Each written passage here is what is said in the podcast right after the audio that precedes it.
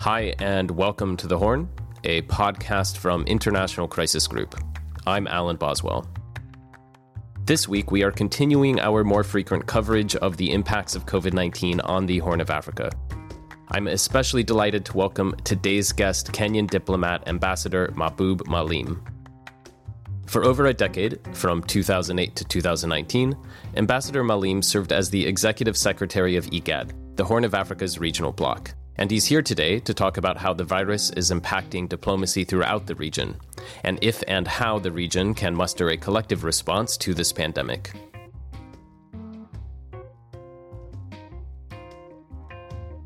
Ambassador, thanks for coming on the podcast. Well, thank you so much. Thank you. It's a privilege uh, to, to be invited and to take part in this discussion.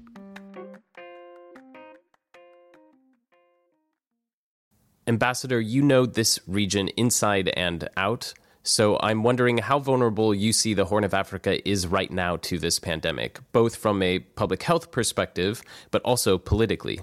Uh, I, I, see this region as, uh, at this point in time, uh, having its uh, already existing vulnerability uh, much more upscale than it was before. And I talk about before because this region has always had uh, very many uh, emergency related, particularly weather related emergencies all the time and some diseases. So, really, this time I think we are definitely worried and concerned, and I think uh, the vulnerability is definitely uh, being tested. Right. Now, like we mentioned, uh, and as everyone I think is is painfully aware in the context of the Horn of Africa, is that the disease poses not just a threat from a public health perspective, but also a political perspective. I'm wondering. Uh, when you scan around the region, what worries you the most in terms of the potential political effects of this virus? Yes, uh, you're right. This this virus has uh, has, diff- has uh, serious governance and security, and, and also, of course, uh, political implication. Uh, the first one I can think about is the disruption of you know the de- democratic systems that I see developing in our region. Uh, for example, there is already a country like Ethiopia uh, that has taken the cue, uh, and rightfully so, in uh, postponing the elections, for example. And I'm sure it's just a question of time. Uh, a lot of discussions is going on in Somalia. I have not been privy to it, but I do know differently that we are talking about it. We, we probably will see uh, Somalia following suit. this, of, this dispensation, of course, is is, is we encourage such a such a dispensation uh, due to the disease. But you see, you can imagine the uh, the um, lack of clear understanding of the timelines. If, if that is if that's uh, questioned and it becomes uh, something that uh, disrupts uh, social order in future, would be something that probably would would, would would have serious political implications in future. For example. so these things are, of course, things that are direct results of political implications and regional stability for for the disease. But also, there's, we also see uh, uh, disruption of some critical diplomatic uh, efforts in the region. Uh, for example, recently there was a, a, trilateral summit that was supposed to take place between Kenya, Ethiopia, and Somalia. So that trilateral summit summit was cancelled, was, was suspended rather uh, because of the disease. So this is something that I see also uh, will continue repeating itself along other fronts that require high level consultations, which is not taking place right now because of the disease. But also, our own governments becoming uh, inward looking. Uh, governments uh, have their hands full, and everything's about internal issues and about discussions and about curfew and about arrests for those who break it and about uh, what's going to happen to people. So, a lot of uh, multilateral and uh, bilateral discussions uh, that, that, that goes on every day, and that's important for countries to politically stay stable is being undermined. IGAD, you know, as you mentioned, try to find a way of continuing to to work at a summit level uh, despite the restrictions um, and all the inward facing that you've uh, mentioned. Um, I think you know one of the stark things about this virus is that it's uh, uh is that it appears to to really isolate um, people from each other, but also countries from each other. Even though it's it's obviously a threat that all of humanity faces collectively. You know, we see countries shut down, leaders can't meet in person, borders close. I'm wondering what you think regional blocks like IGAD can realistically do to address this challenge.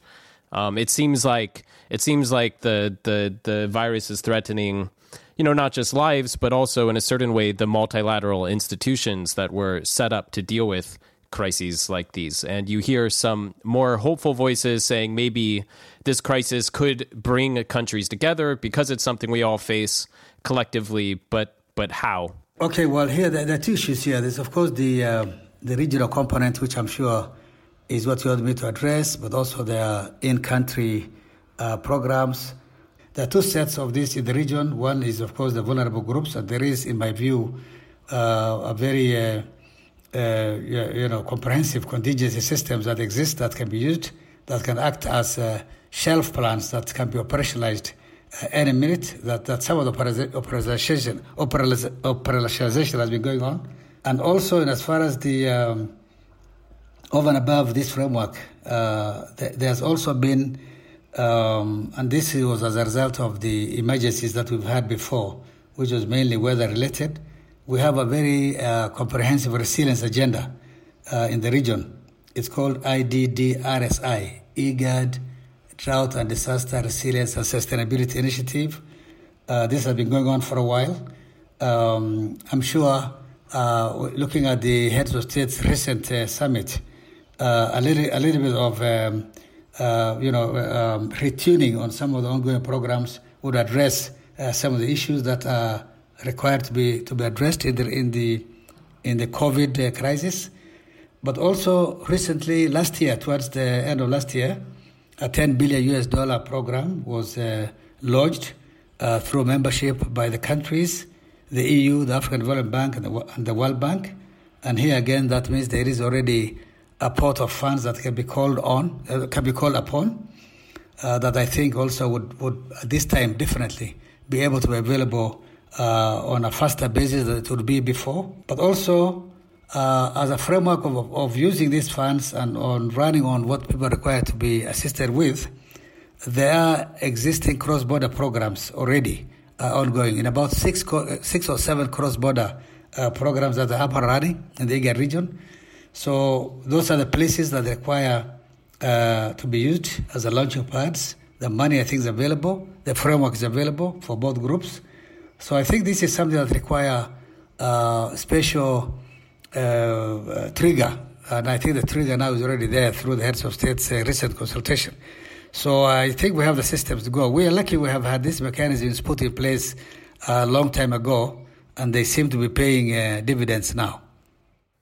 Do you have thoughts on how can the region protect refugees um, as well as the other uh, displaced populations affected by conflict? Because, of course, as you mentioned, these these populations they live in very close quarters and already very very vulnerable to to this disease. So, ha- have you heard conversations within the region about specifically how how they can try to prevent the spread to these camps, but also what would happen if if an outbreak occurred in one of these refugee camps or IDP camps? Of course, as I said, I, I have left IGAD now, so really I'm not in the middle of this, but I do know. Uh, I, I, do know that there, there's definitely a consideration on uh, the social impact of uh, of the disease, the overcrowding in the in the in the slum areas and in the refugees and uh, refugee camps, for example, and then definitely look at the issue of water.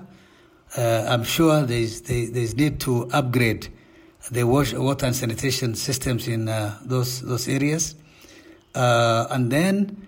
within the camps, there are also vulnerable groups like children and women and children and and, and, the, and the disabled. look at what specifically can be done uh, to address those groups to make it much more better for them to live through this uh, difficult time. Uh, there's, there's already um, an understanding that several uh, children who already have the disease, one of them was announced to, to have died in Nairobi yesterday, and the doctors were talking about the fact that had, had the child had a proper maternal child health care before, uh, probably the child would survive. So how can we upgrade some of the health facilities now so that if for those who get the disease to prevent, but if those who get then they they are a bit more the chances for them to be uh, to, to be stronger to survive with it is higher. So there's a couple of things that uh, people on the ground can look at and uh, and do Great. Now, we, have mentioned a few times the teleconference summit that, that did occur uh, between IGAD heads of states, uh, where they where they promised to, to formulate a regional response strategy. Um, and um, among the things I think that the region will be will be focusing on uh, will be trying to coordinate efforts to uh, receive financial assistance, and you've even seen campaigns for debt relief start. What sort of environment do you expect uh, for the Horn of African countries as they approach donors who are facing their own, you know, crises from these pandemics at home, and yet will be having uh, many poorer nations around the world coming and and asking for support. Um, do you have you got, have you heard any indication of how this how these appeals for funding are likely to go? Well, I, I of course definitely. Um, the declaration talks about um, coordination, which uh, which a lot of us take for granted, which is a very difficult thing to do, and needs a lot of commitment. It's easier said than done. So that really is very, uh, in my view, is uh, quite promising. Uh, it talks about uh, um, uh, forming an emergency fund, and I remember reading that President of Kenya um, already pledged support in, the, in that basket. Uh, I also do know, as I said earlier, there are different uh, already financing instruments that are already current, that's ongoing, that's already in the pipeline. I'm curious uh, why you think that we haven't seen more efforts coordinated through some of these multilateral institutions like IGAD, but not only IGAD, the African Union. Um, even there's been criticism that the United Nations uh, isn't really leading on this. I think one notable thing was the donation that that came from Jack Ma, the Chinese entrepreneur, where he donated 20,000 test kits and 100,000 masks, I believe, to every African nation. That that was also done not you know, really through uh, an institution, but was but was uh, but was largely done through the Prime Minister of Ethiopia, Abiy Ahmed. Something that we hear quite a bit is that there, you know, and that we see quite a bit, uh, not just in response to this pandemic, but more broadly, is a sort of crisis of multilateralism, um, and that applies to the region. Also, we've seen a lot of foreign powers uh, choose to to engage with governments directly, often instead of instead of going through some of the multilateral institutions such as IGAD, the African Union. Uh, for instance, we saw a lot of that regarding uh, the Sudanese political transition, where a lot of the efforts uh, were, were were done sort of bilaterally instead of through the region. And it seems like in the course of the response to this pandemic so far, we've sort of seen that accelerated um, and I use the I use the Jack Ma donation as an example of where it seems to have gone sort of directly through the head of state um, on the Ethiopian side, and then to the countries directly. So uh, the question that um, some of the um, finance agencies or some of the uh, supporting countries talk to specific countries directly, I really do not see it as a as as, as a means that bypasses uh, regional mechanisms. Uh, to the contrary, I see it's an, it's a, an, an immediate support for an immediate need. However, uh, of course, the, the regional content, content cannot be uh, bypassed and, and must also be supported. And, and these uh, uh frameworks and existing finances that I've talked about uh, definitely will, will get the, the ball rolling for, for now. but a lot of the work has to be done in each of the countries as it stands now, just like all other emergencies before, even though we have not seen one with this kind of uh, magnitude uh, ever. Ambassador, one of the one of the questions regarding this crisis that I see, and you mentioned it briefly before, is that essentially face to face diplomacy has shut down across the region. You mentioned the tripartite summit between Kenya, Somalia, and Ethiopia that's been delayed. Of course, we've seen some teleconferencing take place um, by video.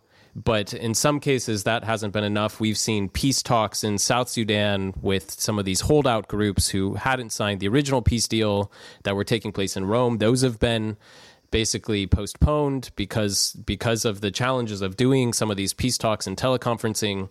I'm just wondering from your deep experience dealing with these with these political negotiations and peace talks, what are the limits to to trying to conduct uh, some of these sensitive talks by video instead of face to face. I'm wondering if you think essentially we'll see diplomacy, you know, go through a period of a bit of a deep freeze because some of these sort of sensitive negotiations and peace talks can't really take place. No, I I uh, I, I, entirely, entirely agree with you 100% that uh, uh, negotiations, discussions uh, normally has uh, an up and down. It has its own amplitude.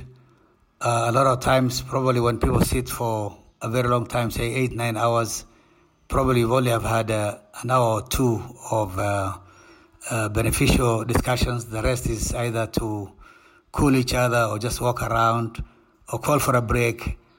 so to do the, the, negotiations and mediation and to really have people um, understand each other's red lines, uh, you know, on teleconferencing is not easy. And, and that's why I mentioned uh, the fact that, uh, in my view, I think this has uh, disrupted some critical diplomatic uh, efforts. What are some of the other crises or issues in the region that you think will be most affected by this that do require this sort of regional diplomacy? Well, you see, uh, we, we, we, had all these successes here and there. For example, the South Sudan issue you just mentioned. Uh, requires uh, some follow-ups. Um, this this cannot be done uh, over over over teleconferencing.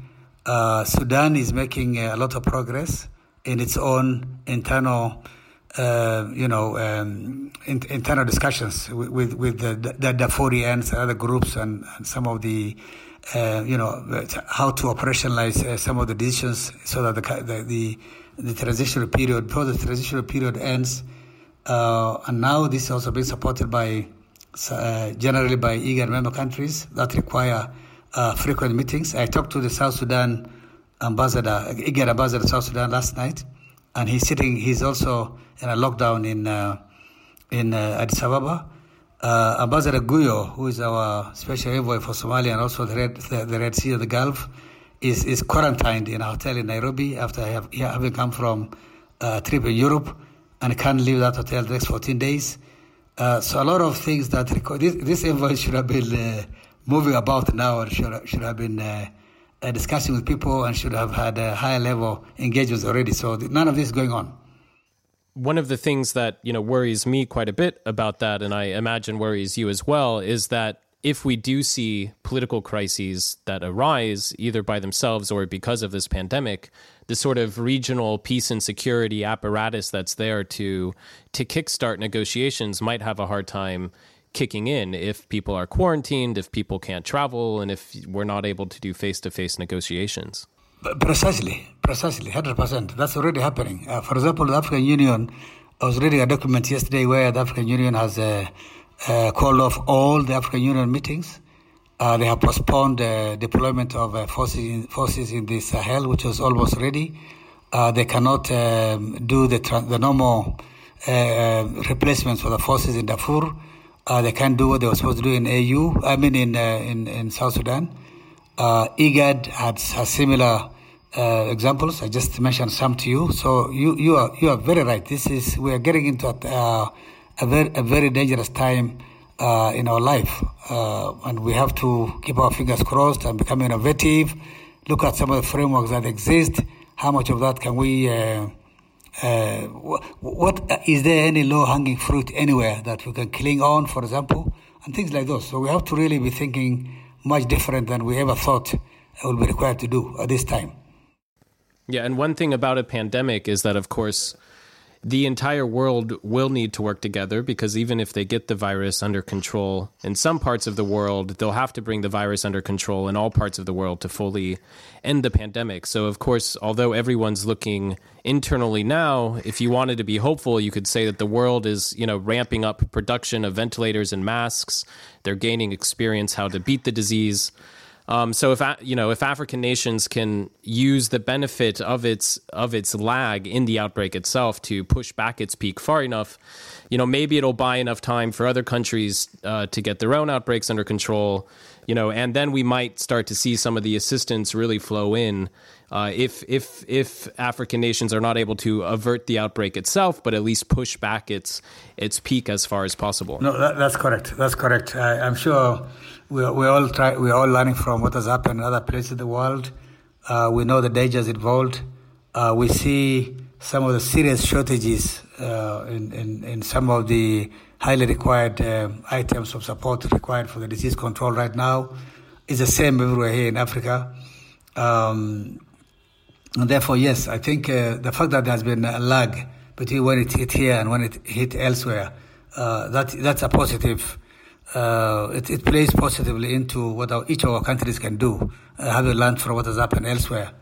But I said at the end of the day, again, a lot of uh, resources required of this, and he, listening to some of the ministers of finance make declarations, I think the countries are very serious about uh, what they can do on their own first uh, and then look at uh, the, the, multilaterals and see what can come uh, from other places so that um, communities and people who normally are not, uh, who, who, normally uh, slip through the fingers of the planning processes of each of the countries, those who are the border, border towns, for example, and border areas, uh, can be reached and can, also be, can also be um, supported accordingly.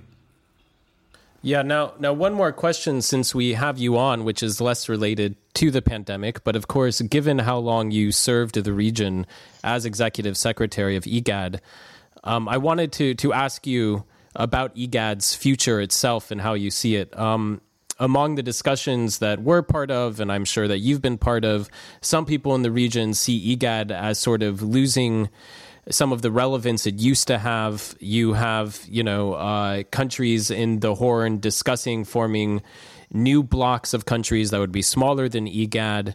Um, you have Ethiopia, which for a long time, you know, was the country that led and largely shaped IGAD. Uh, you know, they're no longer chair, and the new prime minister appears less interested in IGAD than his predecessors.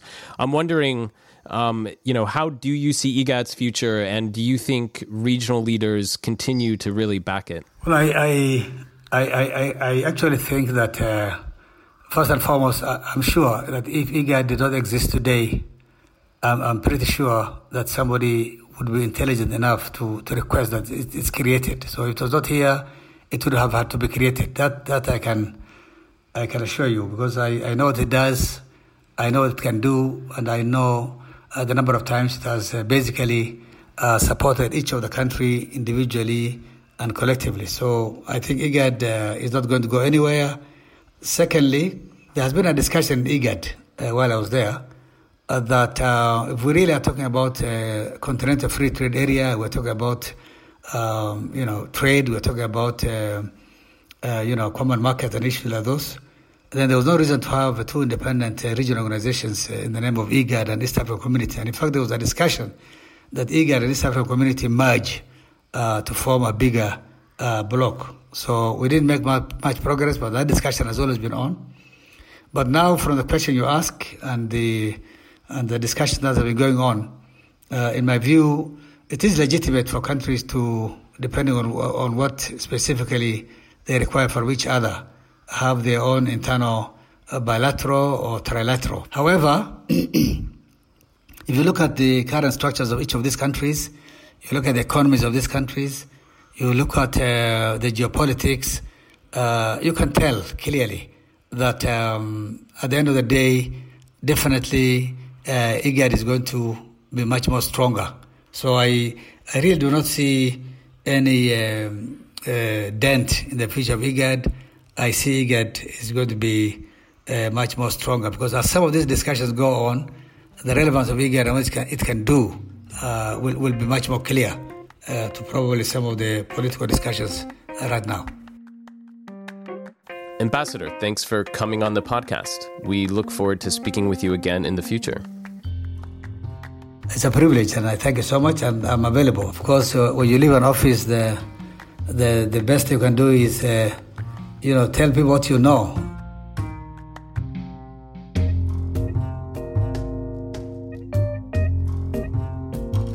Thanks all for listening and for bearing with us as we all record ourselves remotely. We will be back next week with another episode of our special COVID 19 coverage. If there's anything you'd like us to cover during this time, you can find me on Twitter at Alan Boswell. The Horn is a production of International Crisis Group. You can read our reports at crisisgroup.org. This episode was produced by Maeve Francis.